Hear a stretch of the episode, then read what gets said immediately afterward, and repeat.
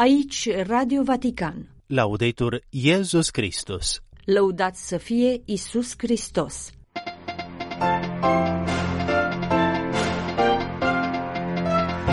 Prin rugăciune, pomană și post, inima atrofiată se va retrezi. Mesajul Papei Francis transmis joi pe platforma de socializare X în contextul postului mare.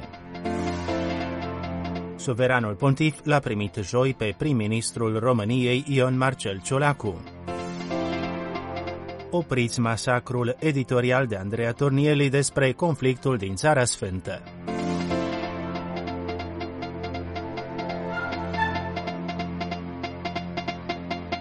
Bun găsit, stimați ascultători, vă spun preot Adrian Dancă și din redacție Anca Mărtinaș Iulimondi la emisiunea de joi 15 februarie 2024. Rugăciunea, pomana și postul nu sunt trei exerciții independente, ci o unică mișcare de deschidere, de golire interioară, afară cu idolii care ne împovărează, departe cu atașamentele care ne înlănțuie. Atunci inima atrofiată și izolată se va retrezi. Se citește în mesajul transmis joi pe platforma de socializare X, fosta Twitter, de la contul Papei în 9 limbi Aron Pontifex, în contextul postului mare, pe care Biserica Romano-Catolică l-a început pe 14 februarie, Miercurea Cenușii. Papa Francisc l-a primit azi în audiență pe prim-ministrul României Ion Marcel Ciolacu. După întrevederea cu suveranul pontif, premierul român și delegația guvernamentală au avut colocvii cu cardinalul secretar de stat Pietro Parolin, însoțit de arhiepiscopul Paul Richard Gallagher, secretar pentru raporturile cu statele și organizațiile internaționale. În cadrul colocviilor cordiale de la Secretariatul de Stat se menționează în comunicatul sălii de presă a Sfântului Scaun, s-au făcut referințe la întărirea la nivel înalt a relațiilor dintre Sfântul Scaun și România, precum și la modalitățile de consolidare ulterioare a cooperării bilaterale în beneficiul poporului român, în special în domeniul educațional. Premierul român a sosit miercuri la Roma pentru al treilea summit comun al guvernelor României și Italiei. Continuăm cu alte mențiuni din agenda pontificală. Sfântul Părinte i-a primit joi în audiențe succesive pe cardinalii João Braz de Aviz, prefect al Departamentului pentru Institutele de Viață Consacrată și Societățile de Viață Apostolică, și Protase Rugambwa, arhiepiscop mitropolit de Tabora în Tanzania. Tot joi, în audiențe succesive la Papa Francisc, arhiepiscopul mitropolit de Lima în Peru, monseniorul Carlos Gustavo Castillo Matasoglio, și nunțul apostolic în Trinidad și Tobago, arhiepiscopul titular Santiago de Vit Guzman. De asemenea, papa i-a primit joi în audiență comună pe părintele iezuit Marec Andrei Inglot și pe profesorul Pier Antonio Piatti, președinte, respectiv secretar al Comitetului Pontifical de Științe Istorice. Agenda pontificală a zilei a continuat cu audiența comună acordată membrilor Autorității de Supervizare și Informare Financiară. Ultima audiență a zilei din agenda Sfântului Părinte a fost pentru o delegație a Asociației franceze Diaconia Frumuseții, care îi ajută pe artiști, după cum a spus papa în discursul său, să restabilească un dialog rodnic cu biserica prin organizarea de întâlniri, spectacole, concerte și reprezentații. Papa i-a îndemnat să fie rapsozi ai armoniei între popoare, culturi și religii. La nostra umanità è scossa da violenze di ogni sorta, dalle guerre, dalle crisi sociali. Omenirea noastră este zdruncinată de violențe de tot felul, de războaie și crize sociale. În acest context, a mai spus pontiful, avem nevoie de bărbați și femei capabili să ne facă să visăm o lume diferită, o lume frumoasă. Sognare un mondo diverso, un mondo bello.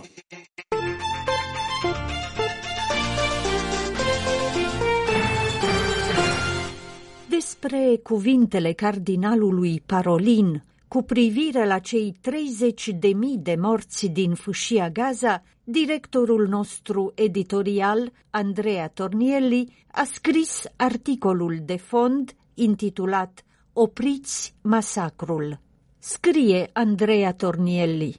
Cardinalul secretar de stat, Pietro Parolin, imediat după masacrul comis de teroriștii Hamas la 7 octombrie 2023, împotriva unor familii israeliene pașnice, a definit atacul drept inuman.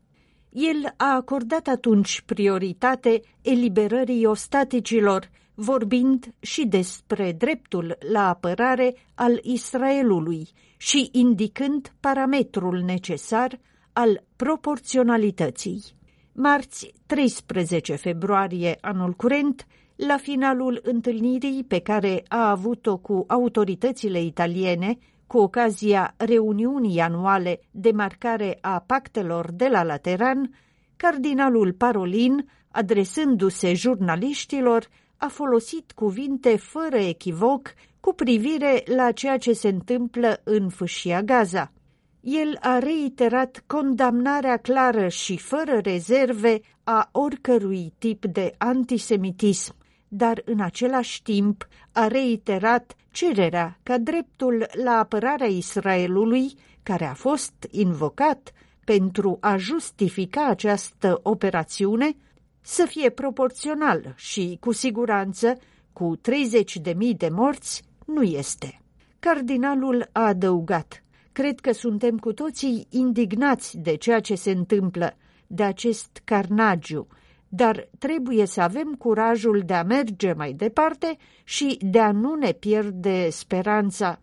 Un îndemn de a nu ne lăsa cuprinși de deznădejde, de presupusa inevitabilitate a unei spirale de violență care nu poate fi niciodată un vestitor al păcii, dar care, din păcate, riscă să genereze din nou ură. Intervievată de cotidianul italian Il Fatto Quotidiano, scriitoarea și poeta Edith Bruck, care în primăvara anului 1944, la vârsta de 13 ani, a fost capturată în ghetoul maghiar Șatoreliei și deportată la Auschwitz, a exprimat de asemenea poziții similare. Ea a formulat critici severe la adresa actualului prim-ministru israelian, afirmând că le-a făcut rău evreilor din diaspora, deoarece a reînviat antisemitismul care nu a dispărut niciodată și care acum a crescut. Edith Bruck și-a exprimat de asemenea convingerea că teroriștii nu vor fi niciodată eliminați prin acest tip de politică. Cele ale cardinalului și ale poetei evreice sunt cuvinte dictate de o viziune realistă asupra dramei în curs. Pentru Sfântul Scaun, luarea de poziție este întotdeauna în favoarea victimelor și, prin urmare, în favoarea israelienilor masacrați la ei acasă în chibuți, în timp ce se pregăteau să sărbătorească Simhat Tora, în favoarea ostaticilor smulși de lângă familiile lor, ca și în favoarea civililor nevinovați, o treime dintre ei copii, uciși de bombardamentele din Gaza. Încheie, mai stimați ascultători, emisiunea noastră de joi, nu înainte de câteva mențiuni din calendarul liturgic. Vineri, 16 februarie, în calendarul bizantin-român, la fel ca în cel roman sau latin, Sfinții Panfil și cei împreună cu el martiri. Citim în Evanghelia după Sfântul Matei. În acel timp s-au apropiat de Iisus discipolii lui Ioan și i-au spus: de ce noi și farizeii postim mult, iar discipolii tăi nu postesc? Iisus le-a spus: pot oare nuntașii să plângă atât timp cât mirele este cu ei? Dar vor veni zile când mirele va fi luat de la ei și atunci vor posti.